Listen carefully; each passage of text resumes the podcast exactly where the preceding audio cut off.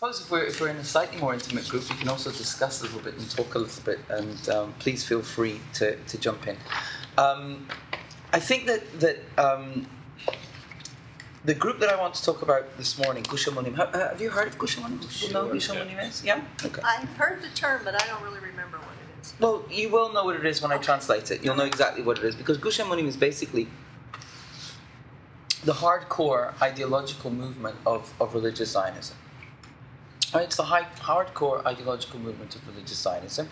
Um, they are essentially the, um, uh, the ideological voice of, of the settler movement. Um, after the, after the, the victory in the Six Day War in 1967, which I'm sure none of you remember because none of you were born. You don't remember. Come on, you don't remember it. Yeah. You don't remember it. I don't believe you. Well, I wasn't born anyway, so I don't remember it. But after after after the after the, the victory in, in 1967, first of all, there was this tremendous feeling um, before the war in 1967, which I'm sure you do remember. Um, I've only heard stories, but um, Israeli society really believed that the state of Israel was going to be destroyed. There was there was this tremendous existential fear if everybody ganged up on Israel, we would be, we would be completely wiped out. There was, there was a real, a real fear. Um, and of course, the victory was so overwhelming and was so fast uh, that the, the, the transition, Bokato, the transition during the course of six days from, from existential fear to total euphoria um, was, was, was absolutely, absolutely overwhelming. And in many ways, Israeli society hasn't recovered or is in the very gradual and painful process of recovering from that euphoria ever since. It was just this, this tremendous experience of, of, of we can do anything, we can do everything, you know, throw, throw whatever you've got at us, we can handle it. Of course, it crashed very miserably in the 1973 war. Um, but, but there was this tremendous, tremendous um, sense of euphoria, which, uh, which uh, really sent Israel, sent Israel on a little bit of a spin. Um, but of course, in addition to the incredible power of the victory uh, and the euphoria that came with the victory, the Six Day War brought um, the people of Israel back geographically to the, the, the pieces of land that were most powerfully associated with the biblical narratives. So places like Bet El, right, and Hebron, right, Judea and Samaria, not so much Gaza, but to an extent. Um, also, not so much the Golan Heights. I mean, there, there was quite a lot of t- territorial conquest, right? But but specifically Judea and Samaria, Yudav Shomron, the area, the area which is basically um, referred to as the West Bank of the Jordan is the area that when you, when you walk around it, when you wander around it, you really get um, a very powerful feel of the biblical.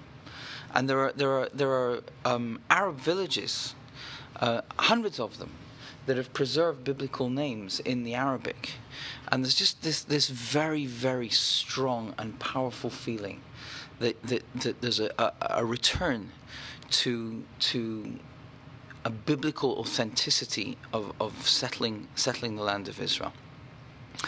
That was, of course, peaked more than anything else by by the remarkable circumstances of the conquest of Jerusalem.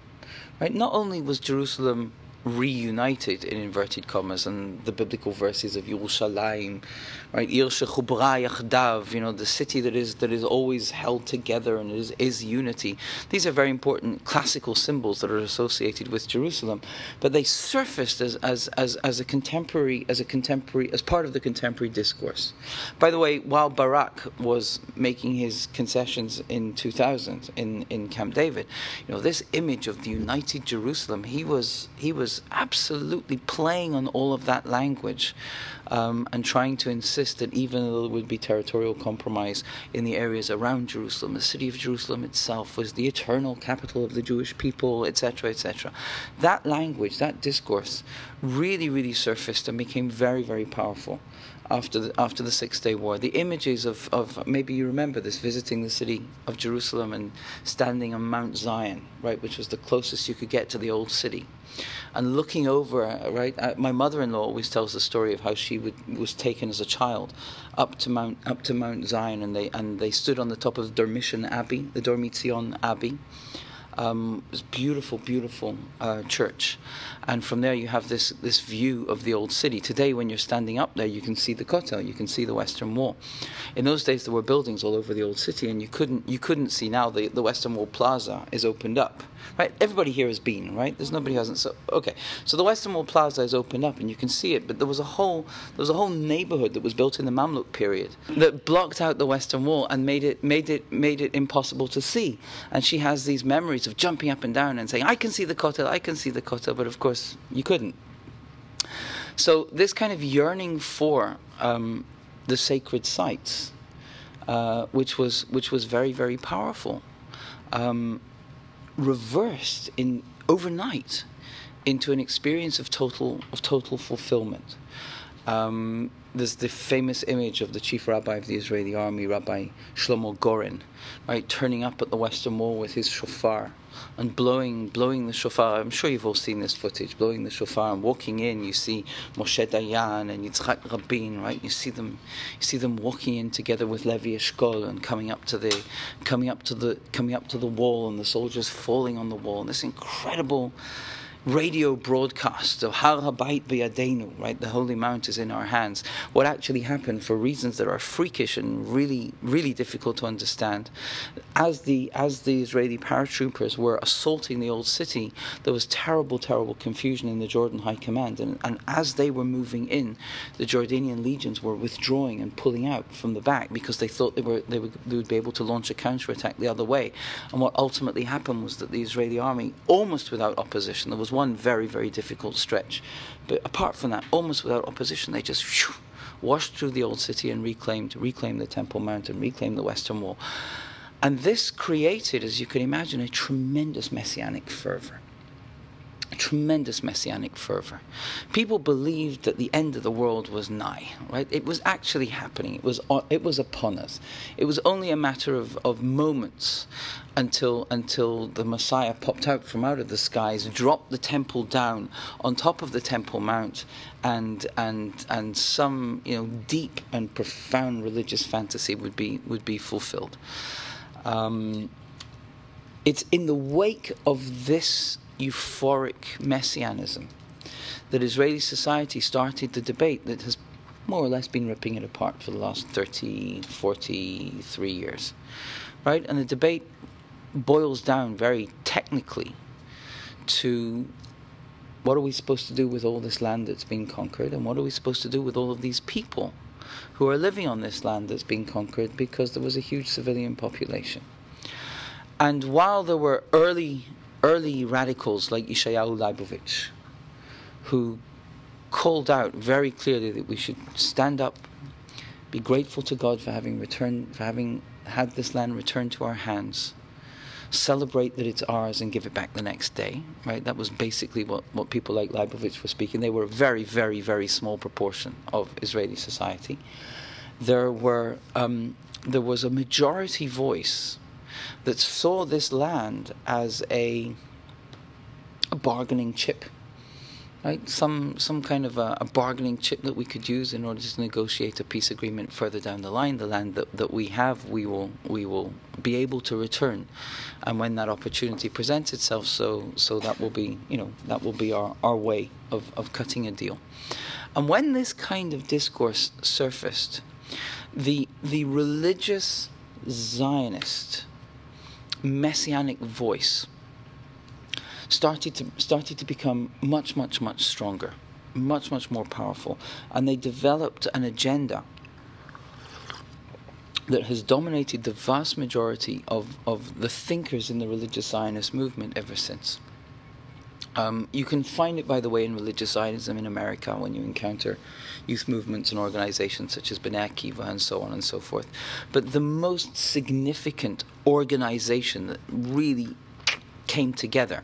And it didn't really take any kind of political form until after the Yom Kippur War, was the organization called Gush Emunim.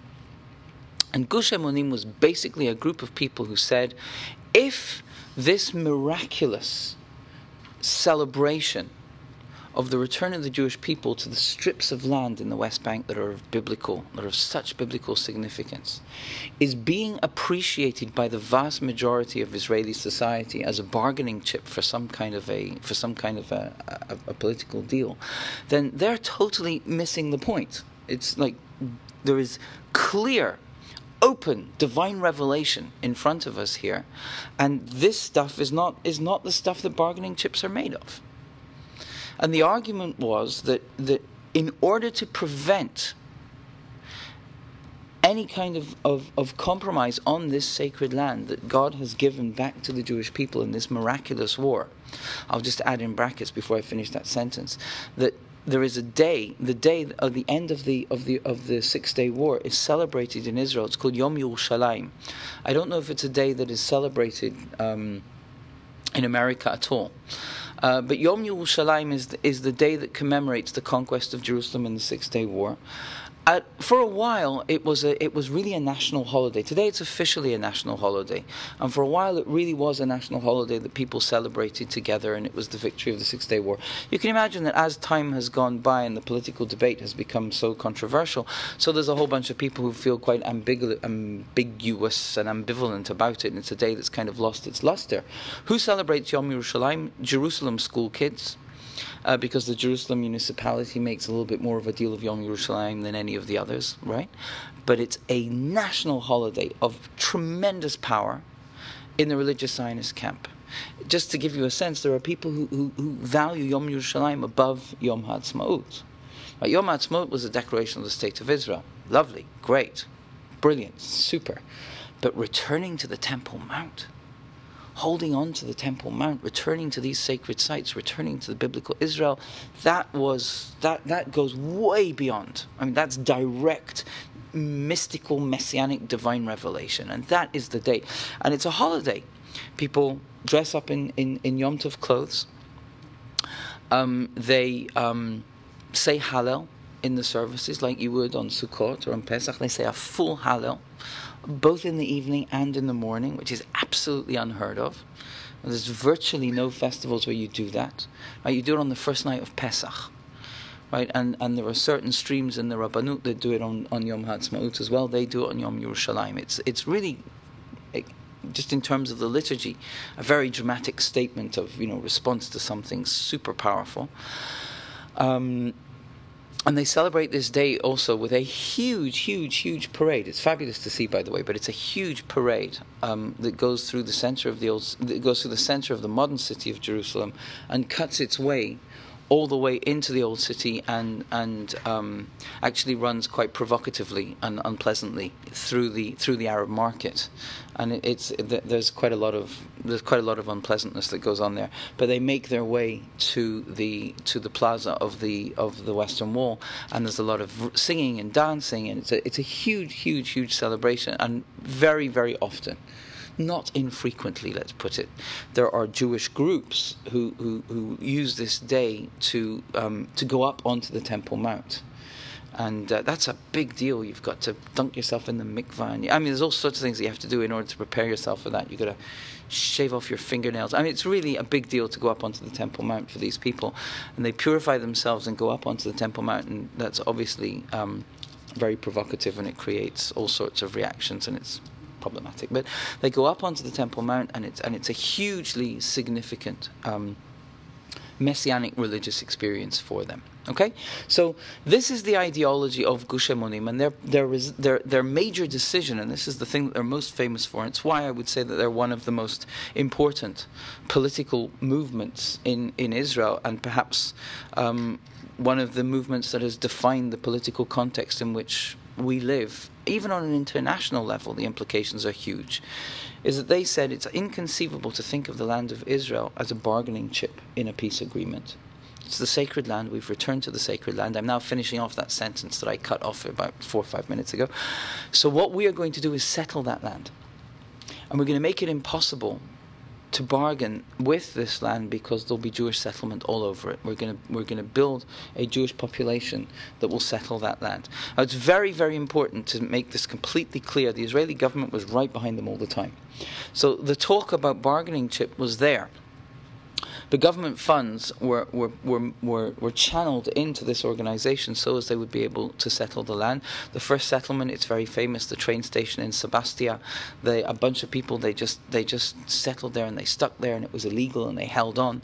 Um, and they were eventually pulled out and they had to go back. And, there were, there were, and this is in Samaria. And, and this mushroomed into into a phenomenon that has given birth to what we now know of as, as the settlement settlers movement. Um, and there are hundreds of settlements, and they range from large cities, which are extensions of Jerusalem, um, to almost suburban um, settler towns, which are basically um, don't to be derisive about it, but it's not it's not necessarily hardcore ideological. It's people who are looking for cheap land, big houses, um, 15, 20 minutes from Tel Aviv, and they can, like my brother, by the way, and they can they can go and work in their high tech companies in Tel Aviv and Ranana and live and, and live in these settlements where the quality of life is, is phenomenal. Um, the scenery is breathtaking. I know you people live in paradise, but but but the scene, the scenery is absolutely breathtaking. No, no sea over there. It's rocky mountains and, and, and beautiful, beautiful flora and fauna. It's just breathtaking. It's beautiful, beautiful piece of land to settle on. Complicated, but beautiful. Um, even within those kinds of settlements, there's an ideological hardcore. There is an ideological hardcore, but when you go further into places like Hebron, and places. I'm, i mean, I can throw out names of places like Kfar Tapuach and Yitzhar and Itamar and Bracha. I mean, there's all sorts of settlements which are really rugged edges out in the middle of nowhere on the top of a hill, um, with one road leading through leading through a bunch of Arab villages until they finally, you know, you finally find yourself going through this gate and you're back in Israel. It's this weird feeling of these of these these these Israeli outposts. Um, this is the outcome of, of, the work of Gush Emunim. This is Gush Emunim. Um, the um, overwhelming majority, it's not exclusive, but the overwhelming majority of the settlers movement are, are religious Zionists. They're religious Zionists. And when we think about them, we think of them, excuse me, as the primary obstacle to peace. Right? They are so often understood as the primary obstacle to peace. Yes. 700,000. So the population base of what? Israel? What, what's the percentage of the society? 7 million. So, and then... No, 7 million population of Israel. And, and how many of them are Americans?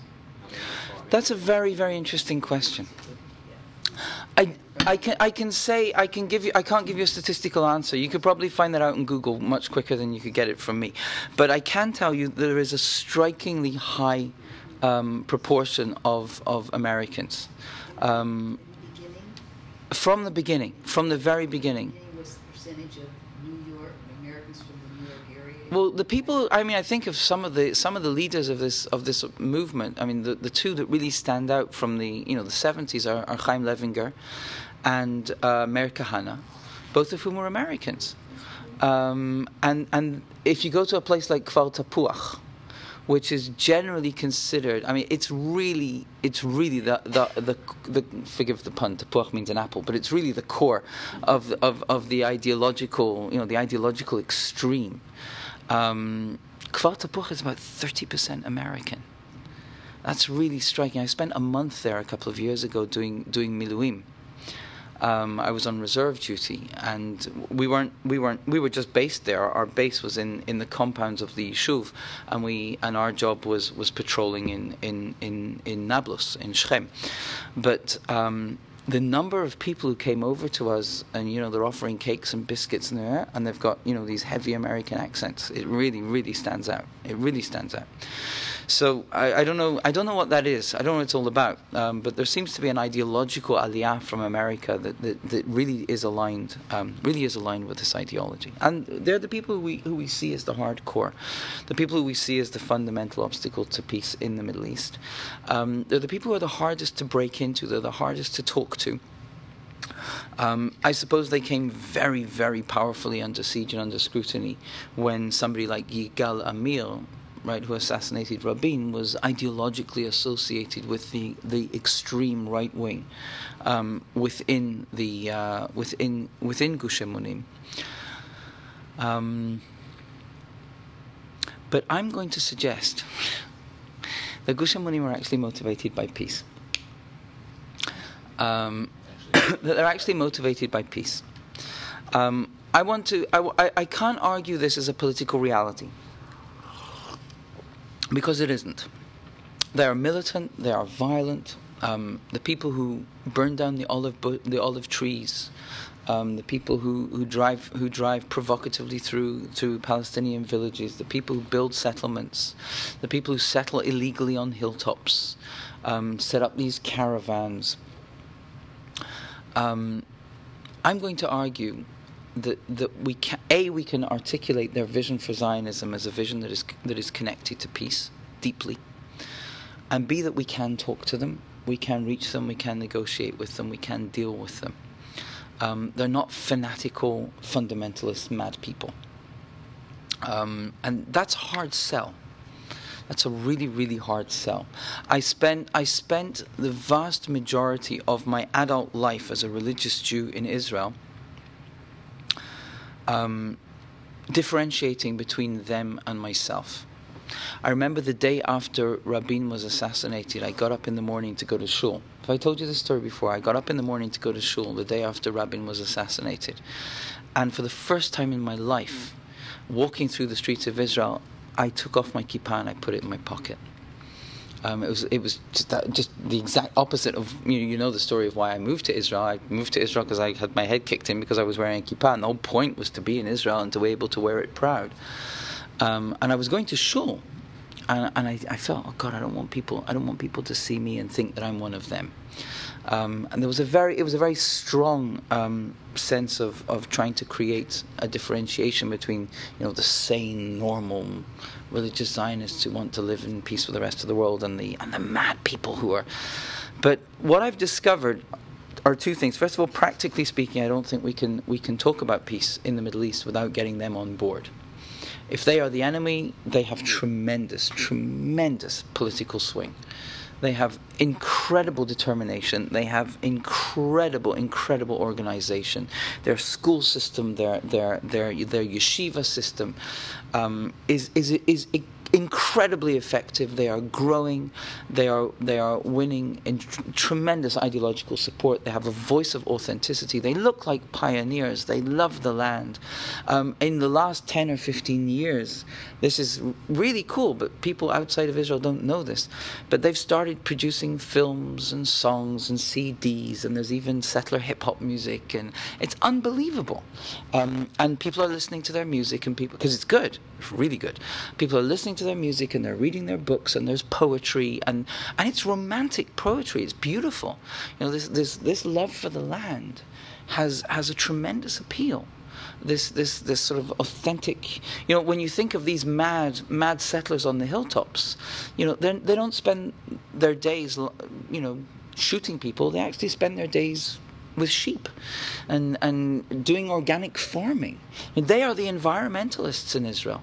The green camp in Israel is not so much on the left, which is kind of yuppie, as it is on the ideological right, which is connected very powerfully to, to the land of Israel. Lots of them are vegetarians there is a there is a real sort of messia- messianic um, um, reconnection with the land that, that in many ways is, is very gentle and very appealing um, and feels very very authentic. Can you just imagine these fellows sitting up on the hilltops playing their playing their, their flutes and looking at the sheep?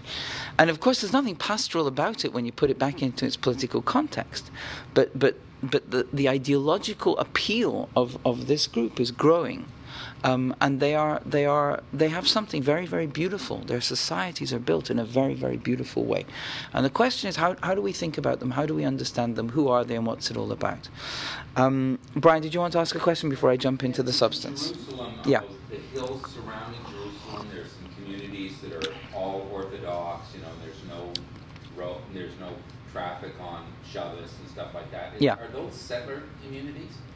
I'm not sure what you're talking about. There are places that are settlements. There are places that aren't. Like you just take a bus To- there, like to these communities. Ofra, Bet El. Shvut Rachel. Yes, yes. These are the settlers' communities. The, the si- road Kvish Shishim, the road 60.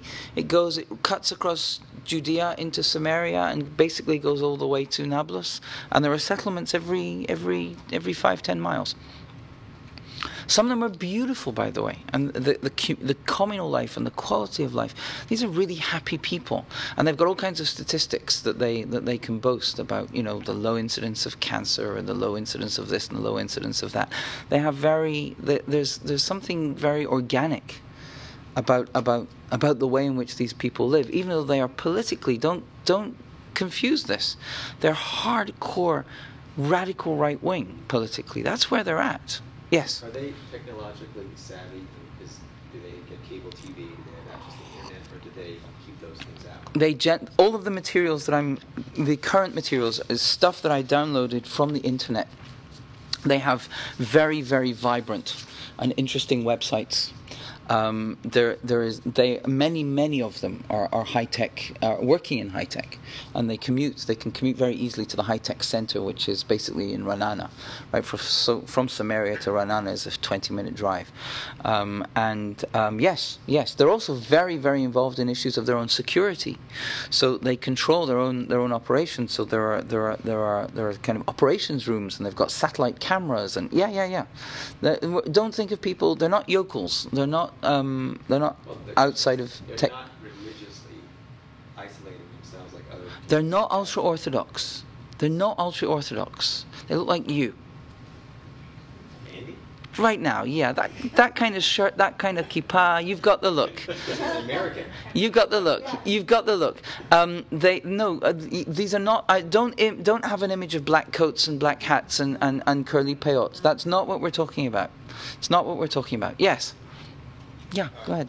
Can you translate Gush Emunim? It means the the block of the faithful. Right? Gush is a block. Or a, or a lump or a clump, um, and emunah, which is which is which is belief. Emunim are, are, are, are the faithful, right? Those the ones that can be relied upon. Ne'emanim, right? So, what I want what I want to do is is to use the time that's left. Um, to, to look at some of the look at some of the, the discourse um, that, that this movement is, is motivated by.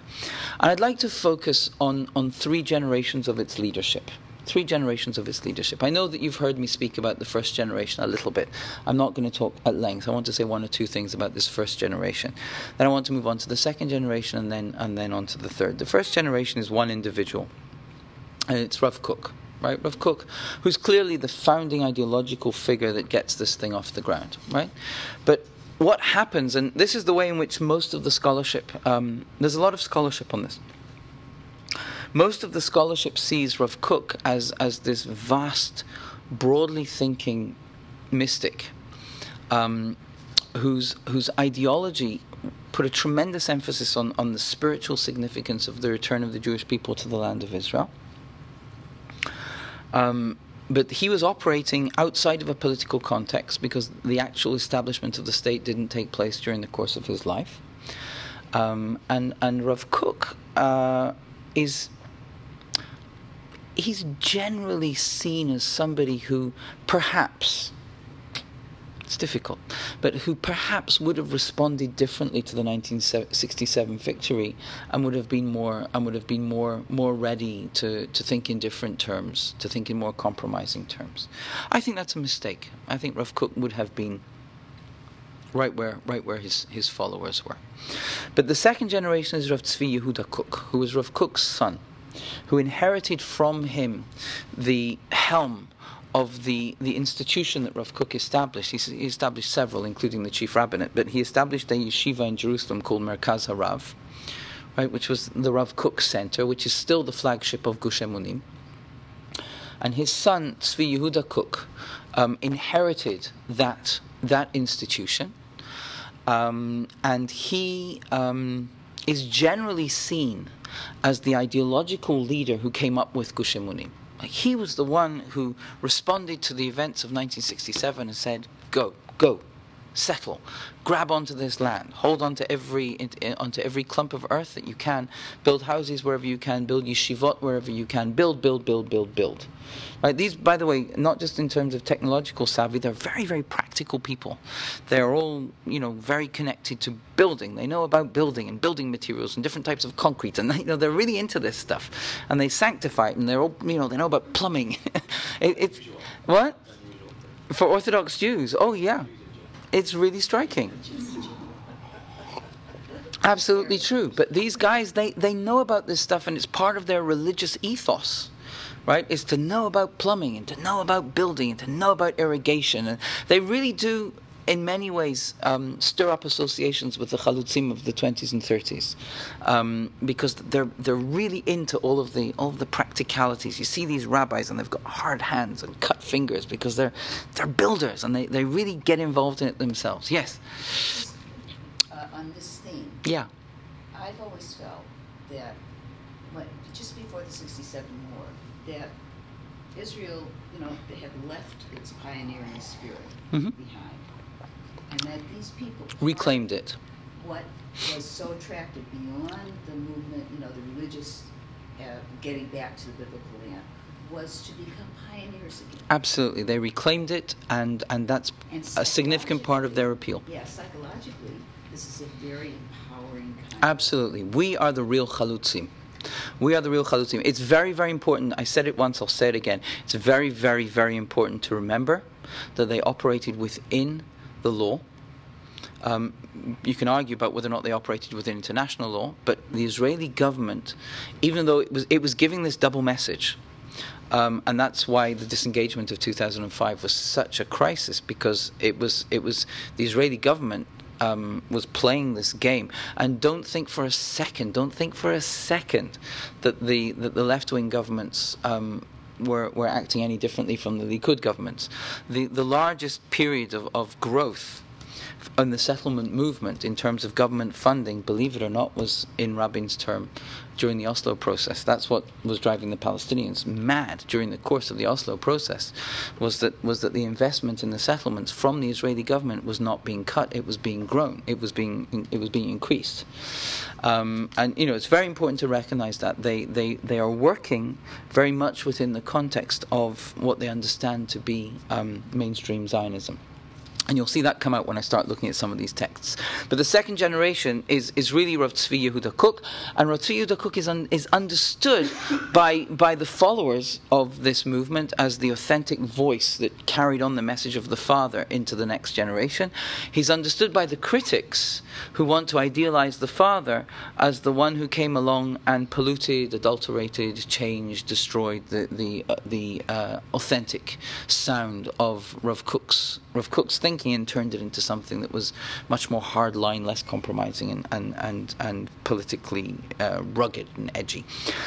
The third generation are the students of, of um, Rav Tzvi Yehuda Kook.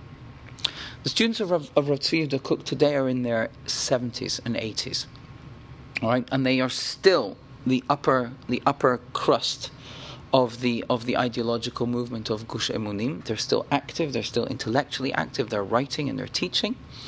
Their children and their students are now people in their 50s and their 60s are now holding on to much much more serious positions in in in the yeshivot right? The direct students of the students of Rav Tzvi Yehuda Kook, that next generation, these guys in their in their 50s and 60s, those are the people I'm working with. For those of you who ever heard about my project, I'm working with the with the fourth generation. Right, so you've got Rav Kook, Rav Tzvi Yehuda, the students of Rav Tzvi Yehuda, and then the next generation of students after that. Many of whom are the children.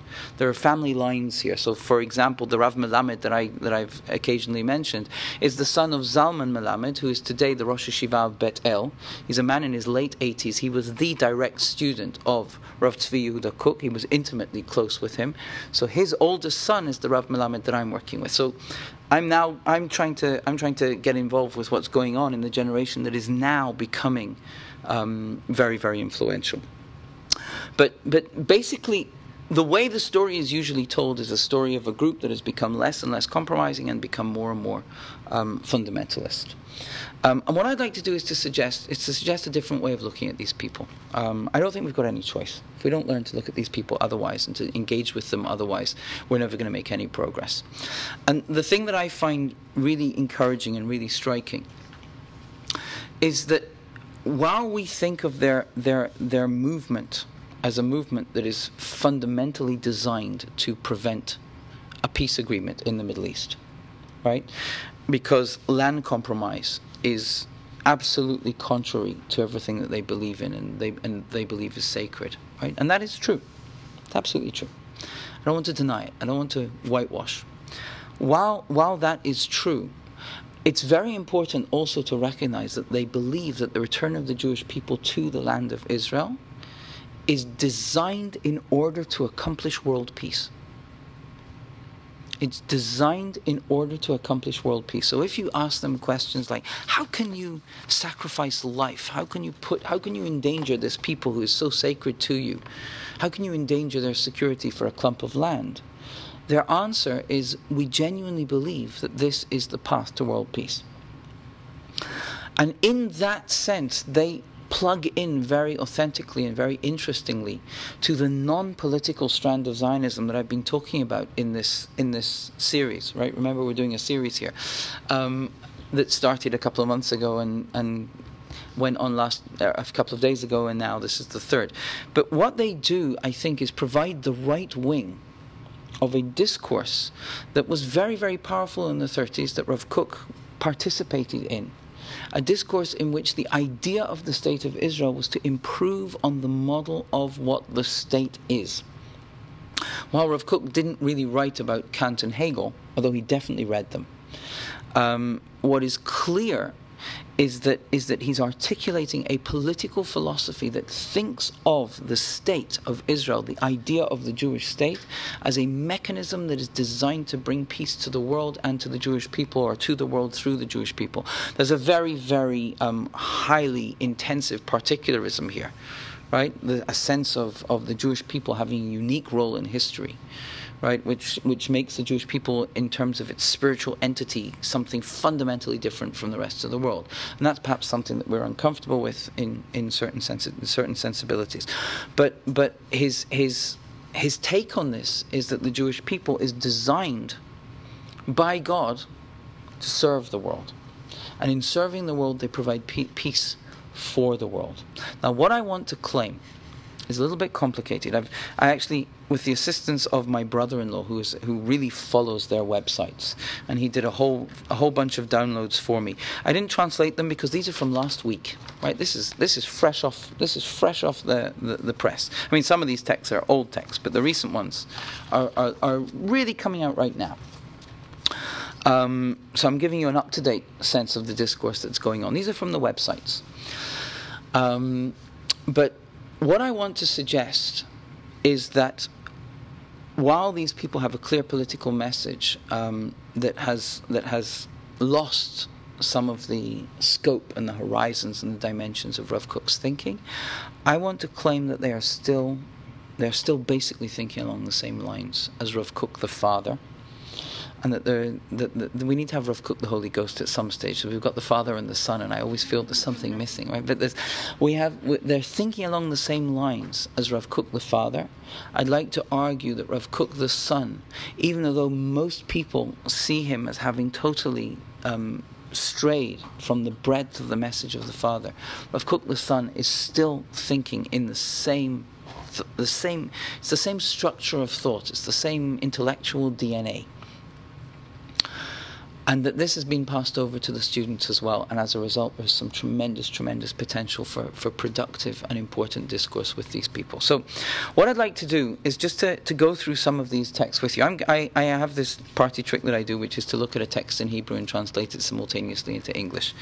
Um, I, I, I, I I'm going to do that a little bit now, and I, I want to read out. I, I don't. Is, any, is there any point for me reading anything out in Hebrew to anyone in the room? Does it mean anything to anyone? Because if so, then I, I will read out the Hebrew so as you can hear it. Ari, do you want to hear it in Hebrew as well? Yeah, you can do whatever you want. Okay, so I'll do it in, in Hebrew, French, and then Latin, and then we'll do it in English to finish off. Comus Deus, what? Look, Excuse me, the Hebrew sounds nice and you can pick up words Okay. that you're learning. All right, so so I, I'm gonna I'm gonna I'm gonna give you just just a little bit. I want to. I, I've got a whole set of clips here that come from Rav Kook, a whole set that come from his son, and then a set that comes from this third generation. And I want to try and show you that you'll hear the message changing, very very significantly. But I want you to I want you to see what's what's going on in the relationship. Yeah, I want to see the similarities and the consistencies, and not just the changes. Everybody notices the changes. I want to show you some of the similarities. So, Misha Amar Nishmati Whoever said about me that my heart, my my soul is ripped. Yafeh Amar. It's true. Bevadai Kru'ah. My soul is ripped. Whose soul is not ripped? There's no such person. Only something that is dead or, or, or um, abstract can be, can be considered full and complete. But a person, a person has contradictory aspirations. His soul flows in two separate directions, and there's an internal war going on in his heart. And the whole function of human life is to hold together the contradictions inside the human soul and to become part of the general unity of the world, which in His greatness God created in complete harmony. This is an ideal that we aspire to. But to get there is not something that every person born of a mother can accomplish. Our role is to become closer and closer so that we may, so that me, we may become united. These are the teachings of Rav Kook. He says that the experience of paradox and contradiction is only the product of an inadequate rational mind. If we were capable of seeing the world and feeling its contradictions, and recognizing that these contradictions unite and come together in a place that is above ourselves and in the Or Elohi Ha'elyon, the upper, the upper divine, divine light, then our possibilities will be unlimited, and we will no longer look for resolution, for decision, or for one side to win over the other. Our purpose is to walk the path of changing and of hashvaya. That's a little bit difficult. Hashvaya is is um, equivalence. Changing is like, and, and, and coming together. And to and to work through our thinking in such a way that we can identify in every person his unique spirit so that our people can be defined not by its similarities, but by the unities that cross its differences. Right? This is a theme that you've heard me talk about perhaps in, in the teaching of, of Rav Kook. One more from Rav Kook before I move on to his son. Two more. All of the different ideological and spiritual voices, listen to this, of the entire human world Right? Let me read that in Hebrew so as you hear it. Shebechalalo shel olam ha'enoshi. The entire human world. Nimtza shorish bekneset Yisrael. Each voice in the world has a representative inside the spirit of the Jewish people. Because in the special spiritual way in which God has created the Jewish people, the Jewish people is the center of humanity. Okay, so this is intense particularism, right? When we're talking about particularism, universalism, this is intense particularism. But because of this, this is the striking thing. It is impossible for us to ignore or to dismiss any stream or any voice or any position. בבואנו לברר את הכוח הרוחני של כנסת ישראל. So what he's saying is when we are trying to decide what's the right path for the Jewish people to follow, his argument is not our path, His argument is that it is impossible for us to ignore any path that anybody is following in the Jewish world because each one of them represents something that belongs to the greater world. then he goes on to say the most incredible thing. It would be befitting ha'enoshut for the humanity ached kula lemishpacha achat that it should unite in its entirety to one people. V'chadlu az kol hitgarut v'chol hamidot, and that would be the end of all hostilities and all evil forces that come from the distinctions between peoples, lands, and nations. Like, this is incredible, right? Did you hear that? I mean, it sounds like a Greenpeace, um, but this is Rav Kook. And his argument is that because the Jewish people embodies all of this, then the Jewish people has an, a commitment to every voice that exists in the Jewish people. And through that, mediated through that, the Jewish people has a commitment to every voice that exists in the world. Now, what is critical is that this is only accessible to the Jewish people when they return to the land of Israel. Now, you can ask me, till kingdom come, what the reason is for that. I've told you a little bit about some of the groups that we are facilitating, one of the questions that people on the left keep on asking the people on the right is, but why do we need to be in the land of Israel in order for that to happen? Why do we need to be in the land of Israel for that to happen? Why don't you just do that from Tel Aviv? Why do you need to do that from holding? And it's a, it's a serious political question, and I don't have a good answer. I can tell you that in Rav Kook's thinking, it's because this perspective, this, this expansive perspective, is connected to his understanding of what prophecy is all about. And prophecy, in his understanding, is connected to the land of Israel. Jewish prophecy is profoundly connected to the notion of the land of Israel. But this, this is, this is, this is Rav Kook. One last little thing from Rav Kook. He says, We have left world politics.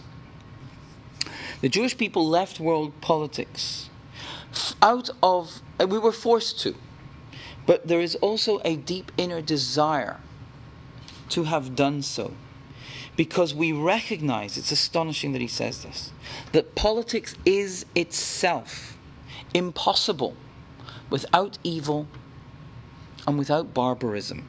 Right? Below risha u barbariut. That's the Hebrew for barbarism. Barbariut. זהו הזמן שאנו מקווים בחלל נפשנו בחטאים האיומים של הנהגת ממלכה בעת רעה. This is the time where our soul and our spirit is sick of what is corrupt about the political sovereignty. And והנה הגיע הזמן קרוב מאוד, and the time is coming where we will be able to enter back into the political sphere and bring to that and bring to our kingdom the foundations of good, wisdom, integrity, enlightenment, and the light of the clear presence of God. It's not worth it for Jacob to deal with kingdom, so he says, until it can be accomplished with the talent or the, with the special gift of being able to avoid the evil of corruption. This is Rav Kook. So remember, he's writing before the foundation of the state of Israel. He's highly optimistic about the idea of the State of Israel offering an alternative politics to the world, a politics without corruption. Well, yeah, that's disappointing. A politics without violence. Well, yeah, that's disappointing. And a politics that is designed to allow the Jewish people to express its love and its connection with the entire world as a project of radical international, familial, that's the me- metaphor that he uses, coexistence. Now, people don't know this about Rav Kook. But what's really interesting is that his son says the same things.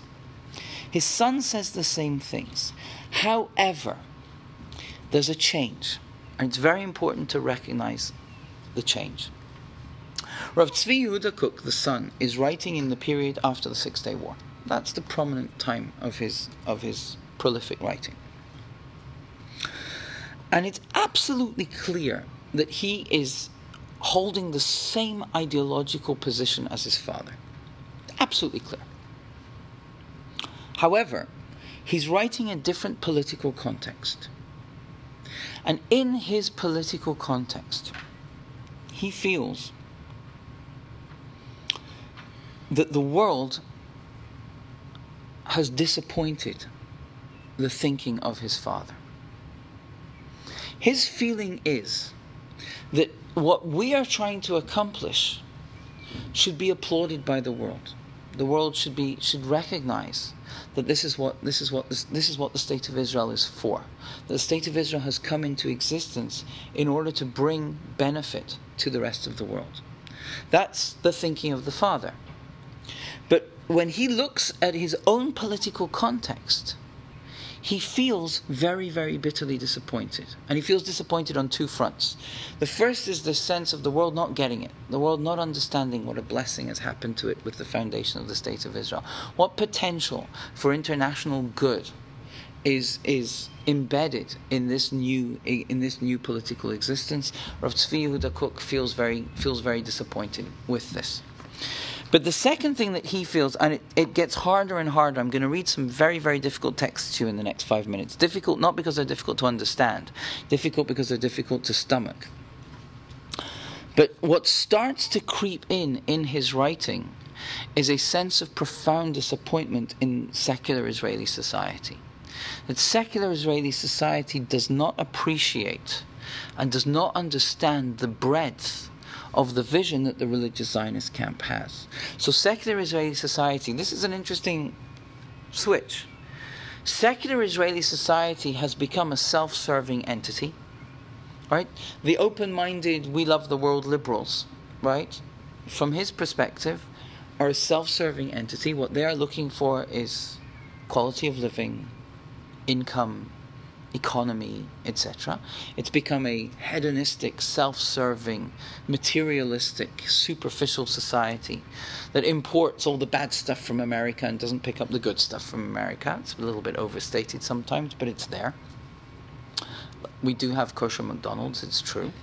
It doesn't taste particularly good, by the way. I've never, never, never been able to figure out what's so good about it. But, but, um, but the the um, the disillusionment with with the secular left is not a disillusionment that's simply rooted in in in their betraying the values of of of the sanctity of the land of Israel. What emerges from these texts is an inability on the part of the secular left to really understand the broad international significance of what the Zionist movement is trying to accomplish, not just for the Jewish people, but for the whole world. So here you go, listen to this. Our feeling is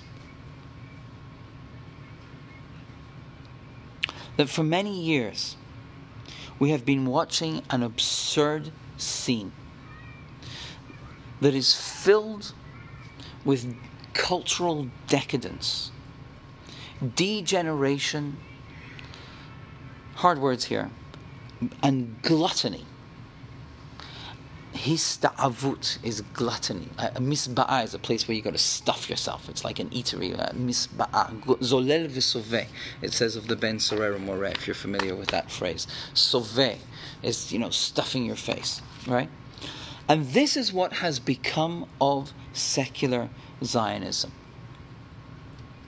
Those who support the idea of the Jewish state gave us jumping, um, flashing scenes at the bottom of our TV screens, which explain movies and explain the movie of our history. Right? He's playing with them. Explain the movie of our history as a story of redemption and correction. But gradually, this movement has become a laughable Hollywood comedy that has replaced its genre of a high message with one of self parody. Now it looks, as time unfolds, that their movie is becoming a macabre horror movie. And their, their, um, he's talking about their subtitles. Their subtitles have stayed in the same place. They have given them the same interpretations, but the younger generation no longer knows how to watch the movie and see anything other than the popcorn that they leave on the floors of the cinema on the way out. Isn't that amazing? This is a, a different flavor from the writing of Rav Kook, right? But they walk out of the movie theater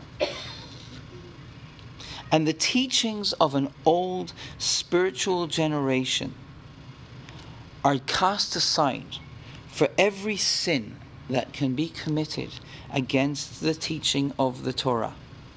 They have interpreted and missed the creativity and the boldness of Rav Kook, the father, who saw with such political clarity the meaning of our historical situation, and they have turned it into a new written law.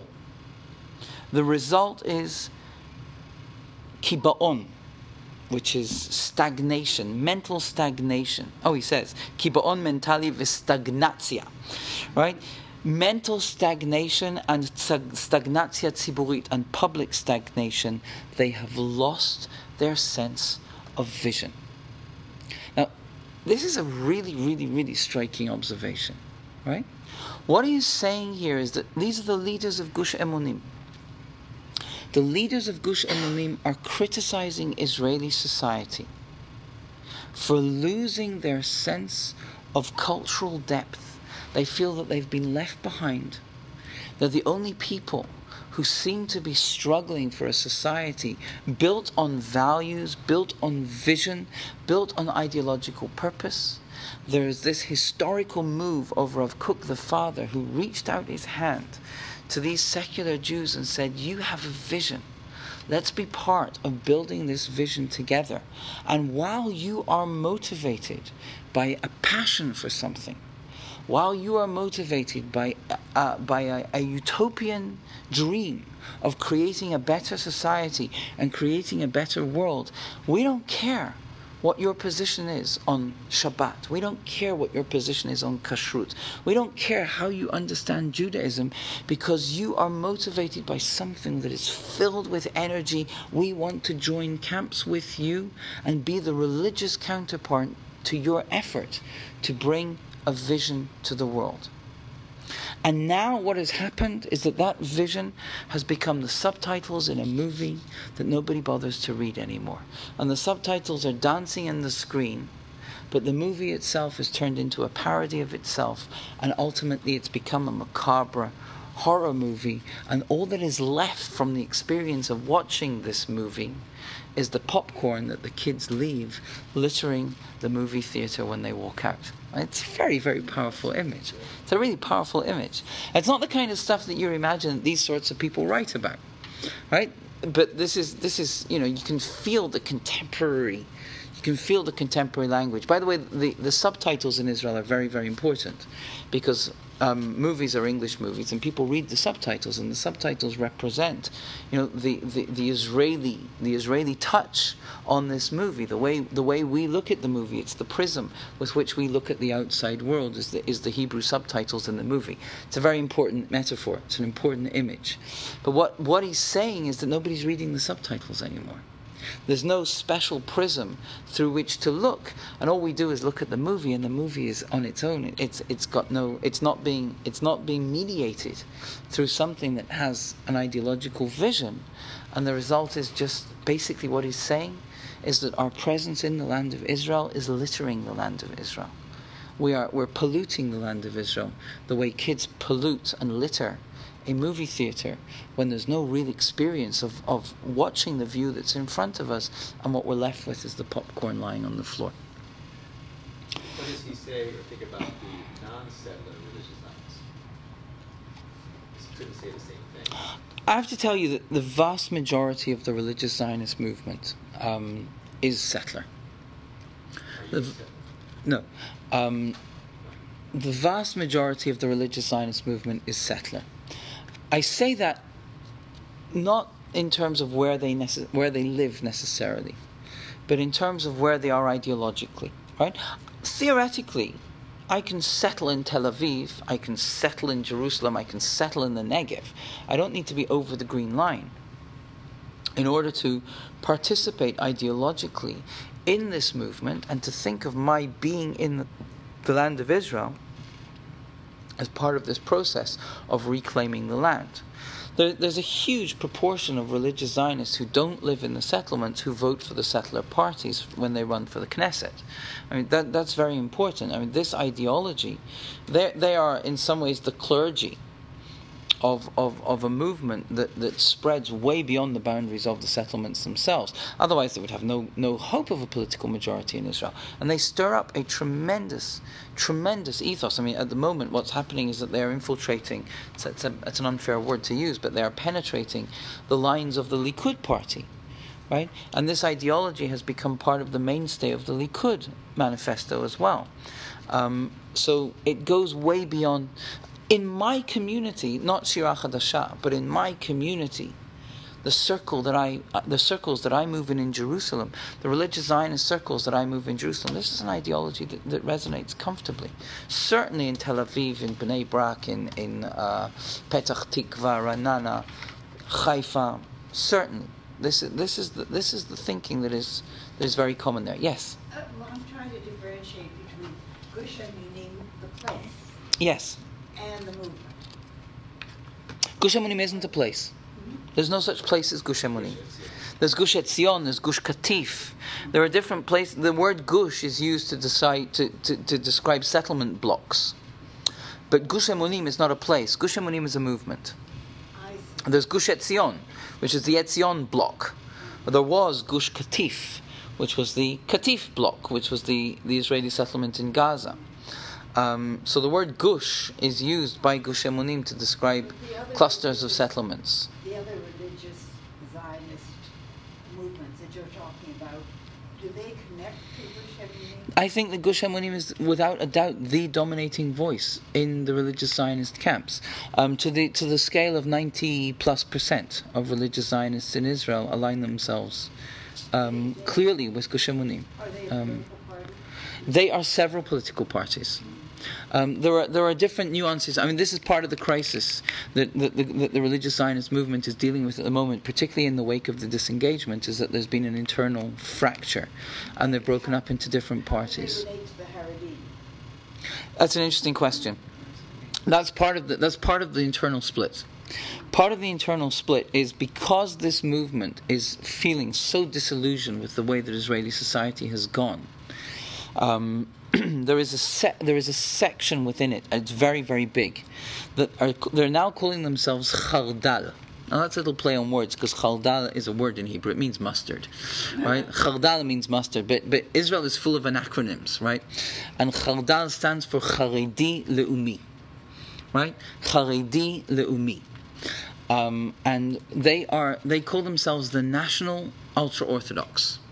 And basically, what they are saying is that because of their disillusionment with the um, with secular Israel, they're trying to very, very deeply intensify their own their own sense of religious commitment, and they're they are they are raising the standards of the religious camp, the religious Zionist camp, to uh, align them with the standards of the Haredi world while at the same time holding very passionately onto a, an ethos of religious Zionism that is rooted in the sanctity of the land of Israel. However, it's very, very, very important to recognize, and this is the thing that I think most people miss, that they, how much time have I got? I'll stop whenever you tell me to.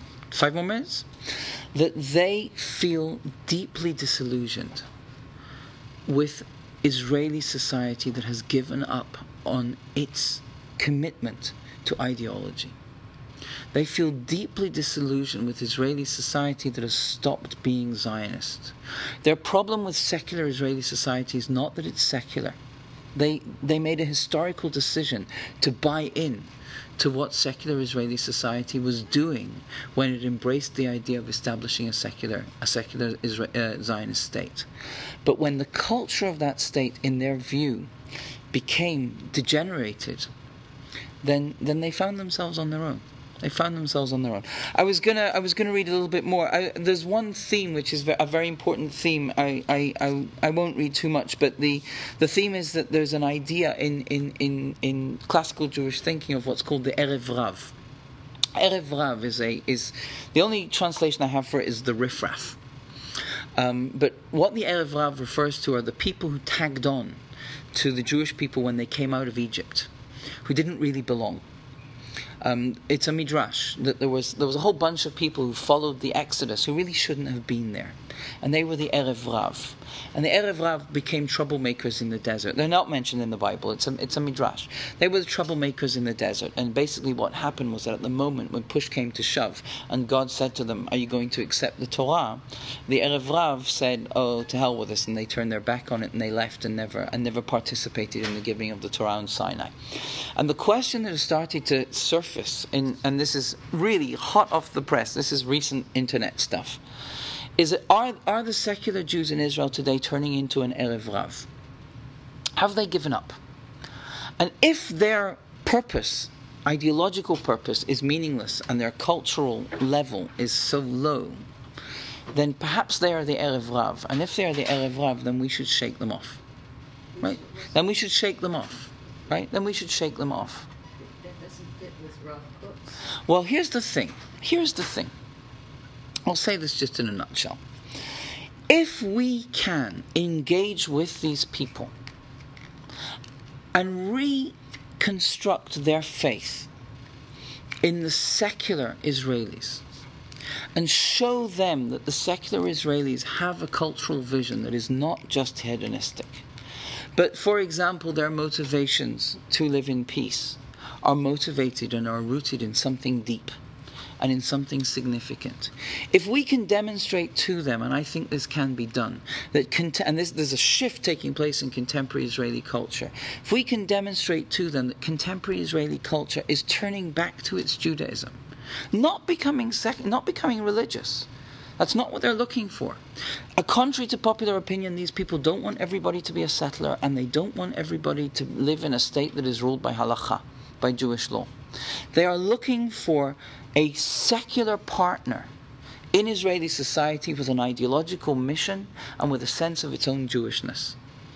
If we can demonstrate to them that Israeli society, they don't see what's going on in Tel Aviv today. They don't see what's going on in different places in Israeli society. They don't listen to contemporary secular Israeli music, which is confronting its Jewish roots and its Jewish heritage in fascinating ways and reinterpreting it and going back to the texts and bringing them into contemporary literature and thinking, sometimes in very radical, very secular, very um, um, atheistic terms about what it means to be Jewish in the land of Israel. If they can get a sense of the depth of what is going on in secular Israeli culture, we can try and reconstitute their faith in the idea of Zionism. Because what is happening at the moment, particularly since the disengagement, is that they are completely losing their faith in Israel's sense of its own purpose. Now, the difficult thing, just one sentence to finish off, the difficult thing is that I think that when you look at the Israeli governments of the last 10 years or so, I think they're absolutely right. Don't put that on iTunes. I think they're absolutely right. Israeli politics is down the tube. But when you look at Israeli society in the last 10, 15 years, I think they are absolutely wrong. Israeli society, in my humble opinion, as a as a an observer, a bystander looking at what is going on, Israeli society is going through a remarkable cultural renaissance. Israel has become a fascinating place to be. Theater, literature, art, cinema, the, the productivity, the creativity that is coming out of Israel's secular society today, which is intensely Jewish, the return to Jewish learning in secular Batei Midrash, is absolutely overwhelming to observe. If you look from the high culture of the intellectuals to the pop culture, in Israeli society today, it is absolutely overwhelming. The depth of the re engagement with ideas, the quest for purpose. This younger generation of hippies on the hilltops has a parallel younger generation which is no longer content to take drugs in the in the in the in, in the in the Tel Aviv night bars. There is something else going on. And I believe that if we can demonstrate to each one of these sides that what they are looking for is not to think the same as each other, but that they are genuinely interested in each other's differences, but that they're looking for ideological partners who are trying to accomplish something in their lives and who are not just trying to be somewhere else and who are frustrated and annoyed that they're stranded in the Middle East when they'd basically like to be on the west coast of the United States. I think that if we can demonstrate that these people are where they want to be and are living compelling and creative and exciting Jewish lives, I think that if we can demonstrate that, we can reconstruct some of the faith. What is so difficult to overcome, and I don't have a solution for this, is the sense that the Israeli government is just not thinking in these terms. The Israeli government is not talking in these terms. And what, what one of the things that the work that I'm interested in and I'm trying to do is to create a discourse inside Israeli society that we can then bring to politicians because politicians are interested in populations because Israel is, is democratic. And if populations are resonating with certain types of messages, then politicians will use them, perhaps cynically. But, but that, that is a beginning of something that, that, that I think can grow and, be, and can become meaningful. So, bottom line, what I'm saying is that I think that Gush Emunim is an ideological movement that has gone through um, an ideological metamorphosis. It's moved from being this very open ended um, movement that's desperately desirous to participate in something that's wonderful on an international world scale to a movement that is very, very narrow, militant, frustrated, and angry. And what I'm saying is that rather than seeing them as a group of people that have become progressively more and more fundamentalist, we should see them as a group of people that have become progressively more and more disappointed with the world around them. And in my humble opinion, they are disappointed with justification. And that the challenge is to reinvigorate Israel and their view of Israel not with the assumption that there's nothing we can do to talk to these people because they're not interested in being part of what the rest of Israeli society is doing, but with the assumption that they are desperate to re engage with the exciting and the interesting things that can happen in Israeli society, even if those things fundamentally contradict their own cultural, religious, and ideological convictions.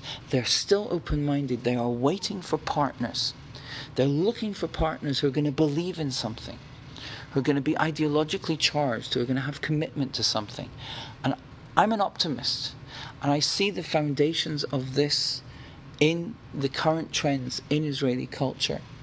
And if we can create a sense of the value of each other, I think we can there is there is definitely potential to look even at the most hardcore in the Gush Emunim movement and to build on their universal sense of the value of the other as other and to think of them as a as a platform for something that can be very constructive for moving things forward rather than thinking of them as the ultimate obstacle who prevent us all the time from making any kind of progress. So we just need to learn how to read their text with a little bit of nuance and, and, and we can see more. Unfortunately, these websites are not accessible in English. But they're phenomenal. They're fascinating. The discourse that goes on in them is tremendous. This is just uh, this is just stuff that I picked up last week, uh, two weeks ago. But um, I'm sure if I was to do this lecture again in, in, in three or four months, I could bring completely different material and we'd be able to see the, the dynamics of what's going on, the poetry, the music, the stuff that they're posting on their Facebooks. I mean, it's really, it's really fascinating to see. Um, so don't be despondent about these people. That's basically that's basically my message. Think the the potential that they have for being a positive force is absolutely striking. So I'm a big believer in what we can do with them. Yes. My question is, how do we follow these? Is there some English site, or is it all Well, one of the things that I'm doing is following this stuff, um, and there's a lot of people who are monitoring and following it. It, it. you- That's the nature of the of the beast and the internet. That material is generated so fast that you don't sit down and translate it. Um, it doesn't get published; it gets posted, and it's stuck there, and it's on a website, and you can find it years later. But it's nobody, you know, it's not a text that anybody is going to translate. But we're monitoring this stuff um, and and translating it. Yeah. Having, you have some, a group or something that you're working with? Yeah. I wasn't able to hear every lecture, so perhaps you talked about it. I did talk about it a little bit, but basically what we're doing is is is trying to bring these leaders from Gush Emunim into discourse with people in the secular left in Israel, um, and we're capitalizing on what we see as positive in each of their in each of their worldviews to create a constructive discourse in which each of them is is is articulating a vision of peace. Um, and and that's that's the work um, that's the work that I was referring to. I've described it in a little bit more detail in other in other context in other sessions. So. No, there's no website, but if if you know, um, I can tell you a little bit more about it and send you more materials about it. Yes, with pleasure. Uh, settlers in a discussion about peace, there still seems to be a major roadblock, because even if you were to convince them that you actually found Israelis interested in the culture you mentioned and you buying together, the settlers still don't believe in giving up land for peace. So, Wrong. So you? So One of the most exciting things that has happened in the discourse that I have um, been facilitating is that people are saying um, we believe that the essence to peace, and you heard it here, is is the unity of the Jewish people, um, and and their dream for a state of Israel. Above and beyond the dream of settling the biblical land of Israel was a unity amongst the Jewish people. This was the thing. Unity not meaning sameness. And in our discourse, some of the people who I've been quoting from here are saying, in return for unity within the Jewish people, land compromise is a no brainer. The idea, well, no brainer is maybe a slightly optimistic overstatement, but it's something that we will, we will be prepared to do. It's- the move and the assumption, by the way, I think it's totally flawed just in terms of international politics, it's totally flawed. But we'll give land to the Palestinians and they'll live with us in peace. I, I, don't, I don't see that working in any simple way. Maybe there's stuff that can be done there. But, but that is not of any, that's not the path to peace. The Jewish people will never be able to make peace with, with the Palestinians until the Jewish people makes peace with itself, because that's the essence of world peace. That's the ideology that's here.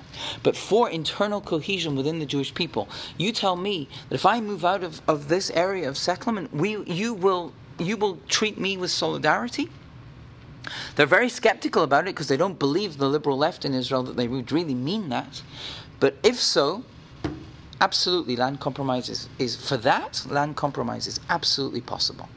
So what we what we need to learn to do is to is to is to get results by by by coming at things from different from different motivations. We need to understand where they're coming for in order to get to a place like that. So i've heard things like that.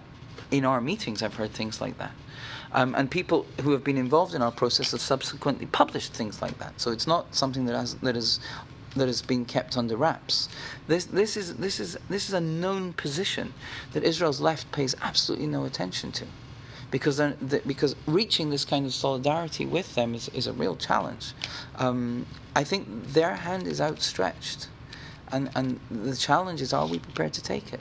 Are we prepared to take it? Yeah. Do you have some sense of what the uh, uh, percentage of uh, Israelis identify as uh, secular? I'm not good on statistics. I'm not. Go- I'm not good on statistics, but but I'll tell you that th- what it means to be secular in Israel is a very, very, very complicated thing, um, because there are there are plenty of people in Israel who do not keep Shabbat, and who do not observe any of the mitzvot and who go to the beach on Yom Kippur and who still think of themselves as believers and who still believe, uh, and you know, my father was a big rabbi and, and my grandfather was a famous rabbi and this kind of stuff. It's very common in Israel. Um, the absolute kind of secularism that you can encounter in, in Europe um, is quite uncommon in, in Israel. Um, on the one hand. On the other hand, there are plenty of people in Israeli society who are partially, um, um, who, who, participate in ritual in all sorts of, of, of, partial ways, right? And on the other hand, there are plenty of secular people who really think of themselves as secular. The numbers are staggering, um, who engage in Talmud study and who participate in Jewish intellectual life as their way of being Jewish, even though they have no interest whatsoever in being secular. And I, I, there are lots of people in Israel trying to capitalize on this to build a reform movement, a conservative movement. I hope they're not successful because I don't think that reform and conservative works in the Middle East environment. Um, they need to tweak it and rethink it. And I have one particular friend who I think is rethinking it in the right way. Um, and she's talking about building conservative Judaism in Israel, but not modeled on, on American conservative Judaism. It's an interesting, interesting process. So, how we delineate those boundaries is not clear. I'll say one, one caveat to that, which is that the Russian immigrants are changing the demography massively. There's 1.2 million Russian immigrants, many of whom are not Jewish um, and don't want to think of themselves as Jewish. Um, they're not Jewish, they're not born Jewish, they don't want to think of themselves as Jewish, they don't want to become Jewish. Um, they have a one Jewish grandparents and are therefore entitled to come on Aliyah, um, but but they're not. They don't want to be Jewish, and and and they create a society in which many of the Russians um, are are really secular. Um, there's also a lot of them who are becoming religious. I mean, it's just not clear where, where that community is going to go. I'm not a demographer, I'm not a statistician, um, but but that is, is definitely shaking things up. And the question of what's going to happen demographically to the Russian Aliyah is a huge, huge, huge open ended question at this stage. Yeah. Yeah, we're out of time. Thank you very, very much. Boker Tov.